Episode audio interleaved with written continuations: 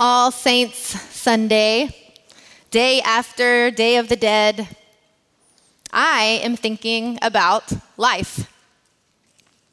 I'm thinking about what it means to be alive. Because we really only know death because we know life, right? If we're lucky, our lives are marked by holy and significant moments from time to time. One such moment for me was last Sunday. Were you here last Sunday? Show of hands. Yes. We commemorated 400 years of African American inequality, resistance, and resilience in this country. Jackie preached a stunning sermon. Dion brilliantly directed an all black gospel ensemble. Cheryl preached to us from 1 Timothy. Achebe, one of our elders, taught us. We poured libations to our ancestors on and on and on. If you were not here last week, you can watch a playlist of the day on our YouTube channel. Here's a pro tip you should go watch it. In all seriousness, it was a true honor to be part of such a divine, fully black led and embodied worship. An honor I don't take for granted.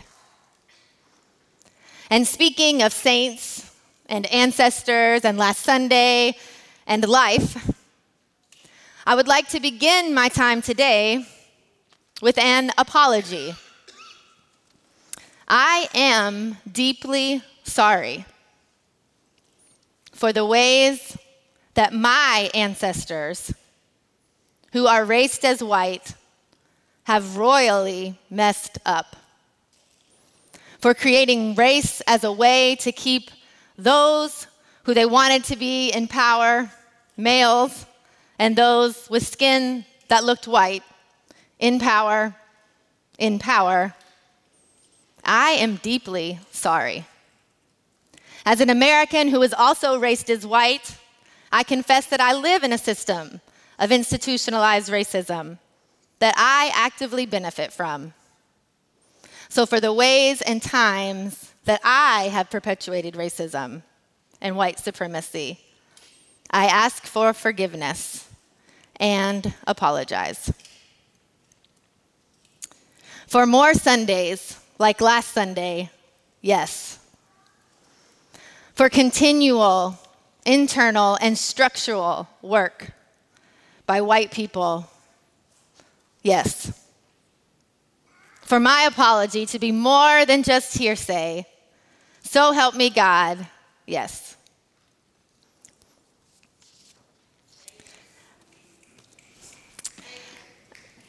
A former colleague of mine, Reverend Tiffany, works at Metro Baptist Church in Hell's Kitchen.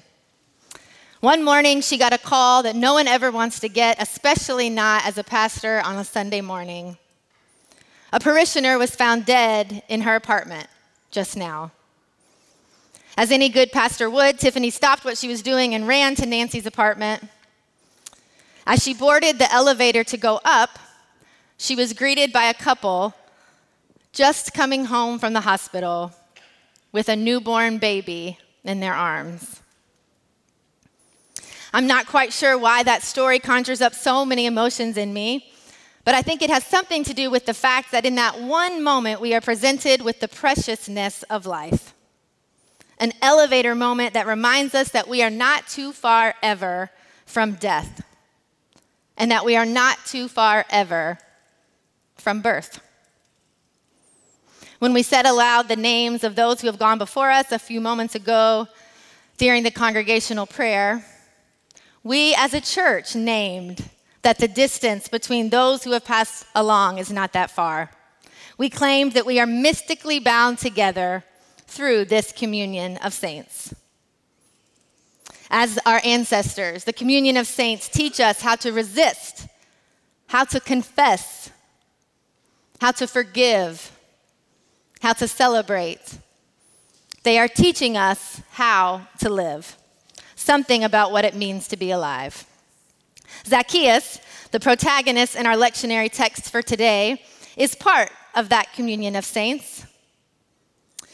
If you grew up in the church like I did, anybody else? Zacchaeus is familiar to you because you're singing a song right now in your head, right? Zacchaeus was a wee little man. Anybody go to church? He climbed up in a sycamore tree. Thank you, choir. yes, to many of us, this is a familiar story. To many of you, you are hearing it for the first time. But Zacchaeus was an outcast. He was a rich, conniving, distrusted, and disliked tax collector.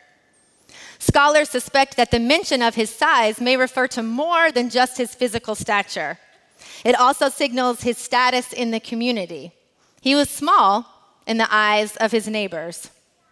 The system of collecting and paying Roman officials was, surprise, surprise, open to abuse and corruption. So this ancestor climbs up into a tree because he hears that Jesus, who is revered by the masses to be revolutionary and holy, is going to pass by. And he wants to catch a glimpse. And when Jesus does pass by, he says, Hey, Zacchaeus, please come down. I'm going to your house today for dinner. Dining with someone in ancient times restored them to the life of community. And thus, Zacchaeus, despite his greed and outcastedness, a word I made up at the 930 worship, was restored. Now, if the Bible has any meaning for us today, we have to think about what relevance those ancient texts have for us in 2019. We must, as theologian Karl Barth says, preach the gospel, preach with the Bible in one hand and the newspaper in the other? Well, my newspaper tells me that there are people today who are too wealthy, conniving, and who abused power. Yeah. I won't wait too long for you to conjure up some such folks in your mind as well. Yes, it's pretty clear to us who Zacchaeus is today. Now, a cursory application of this story would tell us to quickly forgive and redeem the greedy tax collector, Mitch McConnell, Donald Trump, Mark Zuckerberg, ICE agents, our racist, xenophobic, anti Semitic, homophobic, fill in the blank uncle, cousin, sisters, and restore them to full community because that's how God's love and grace works, right? It's extended even to the outcasts and undeserving, right?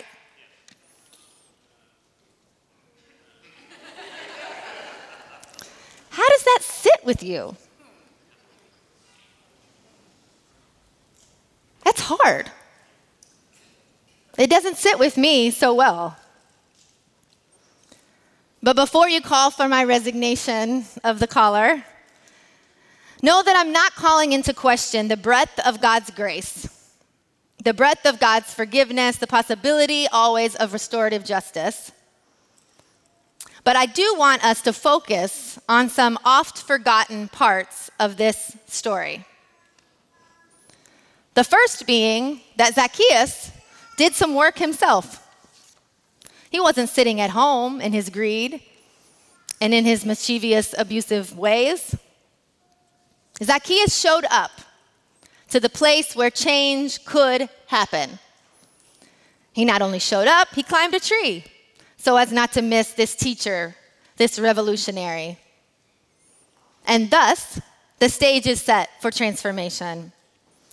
Because we remember that when Zacchaeus showed up, he was seen by Jesus, he was called out by name, and he changed. But have you ever wondered just why Zacchaeus showed up that day? Was he alerted to the new movement in town? The actual Jesus movement, if you will? Possibly. Was he intrigued or threatened by this movement that was calling into question his power? Possibly. Was he bored? Just wanted to get out of the house? Eh, maybe. One thing we know for sure he did not receive a tip on Twitter or on CNN. He didn't read about it in Insta story or get a snap. And I think that brings us to the second, really not talked or thought about part of this story. That being that somebody talked to Zacchaeus. Somebody said something to him that made him curious. Curious enough to show up. Curious enough to climb a tree. Curious enough to be open to the possibility that maybe he's wrong. Maybe he doesn't know everything. Maybe the way that he is doing things is not the way, God's way. So, who are we talking to? Who are we causing to be curious? We need to be curious and we need to cause others to be curious so we can be seen by a God who will restore us to right relationships and right systems of power. How we live this life and engage each other or not actually matters. Either we are helping each other see God and God's desires for this world, or we're not. Who are the outcasts? I'll ask again. The disliked? Those seen small in our communities today. In this space, I bet we would name many of the same people. Maybe I already named some. But if I were preaching to a congregation in Birmingham, Alabama, where I went to college, actually we would be the outcasts, the disliked. If I were preaching to a congregation just down the street, one, I probably wouldn't even be preaching, but Middle Church would actually be the outcasts, the disliked, because of our revolutionary inclusiveness.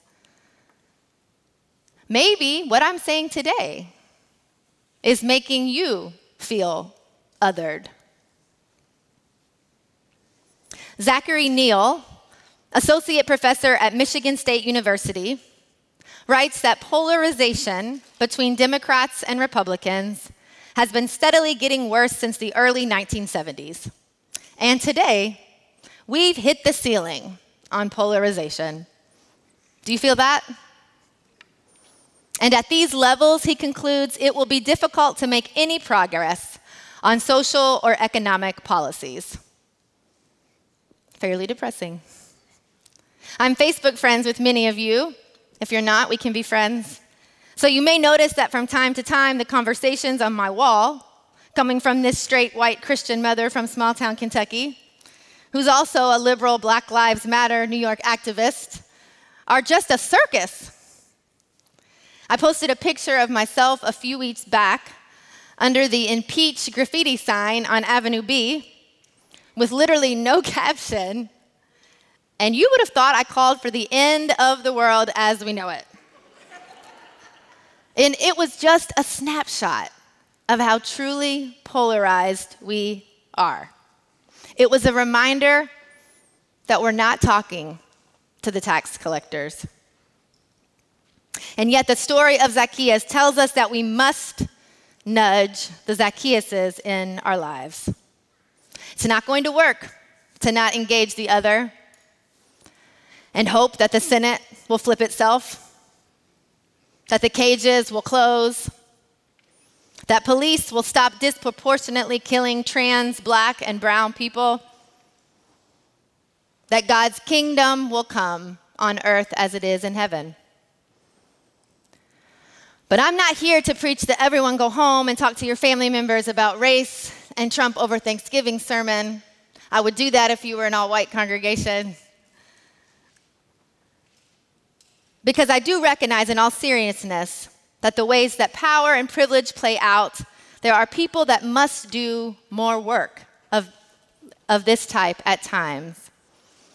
And that there are others whose work is taking care of their own souls and psyches. And further still, I do believe that every single one of us have people in our lives, in our paths, that need nudging towards transformation. Every one of us, with all of our labels, all of our identities, has a front line, as my friend Jenna, who sometimes worships here, likes to say. Every one of us have people in our lives, conversations that need to happen, nudges to put into the world that could push someone to become curious, that could help them see the holy, that may push them to show up, climb a tree, and allow God to look at them, call them by name, and transform them. In the book, why Good People Are Divided by Politics and Religion. Anybody read it? Heard of it? Jonathan, I think I stole your copy, Chad. Jonathan Haidt writes that we are divided not because some people are good and some people are evil, but rather our minds were designed for groupish, group-ish righteousness. We are deeply intuitive creatures whose gut feelings derive our statistic reasoning. And this makes it difficult, but not impossible, to connect with those who live in other matrices that are built on different morals or politics. And here's a tip he offers don't bring up morality or politics until you found a few points of commonality. Friends, we have all the commonality that we need. We share the commonality of knowing that we are all part of the communion of saints. That we are all created by a God who loves us, sees us, and wants nothing more than for us to see too. To see across borders, to see across dinner tables, across police lines, religious lines, political lines, racial lines, economic lines. Henri Nouwen reminds us that changing the human heart and changing human society are not separate tasks. Are we seeing each other? Are we showing up to be seen? God's grace, God's salvation, God's restorative justice, and redemptive plan for liberation for all of this earth is here and now.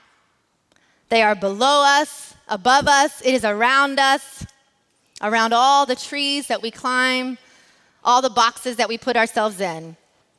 God's plan is looking at us, calling us each by name, and it's up for us to respond. The Gospel of Luke shows us time and again how hard it is for those who have wealth to enter the kingdom of God. But even so, in this parable, Zacchaeus is saved. He is redeemed. The wealthiest of all changes.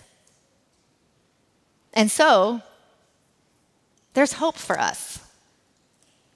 There's hope for Washington, for Kentucky, for Albany, for the collegiate church. For me, there's hope for you. There's hope for all of us. For what, after all, is faith? Faith is the assurance of things hoped for, the conviction of things not seen. Indeed, by faith, our ancestors received approval. By faith, we understand that the worlds were prepared by the word of God so that what is seen was made from things that are not seen. So I'm thinking about life this All Saints Day, about what it means to be alive. I'm thinking that it means that we are not too far ever from the newness of a newborn baby, nor to the spirit of those who have passed on. I think it means that we should always question what we see and what we're not seeing. I think being alive means setting the stage always for transformation.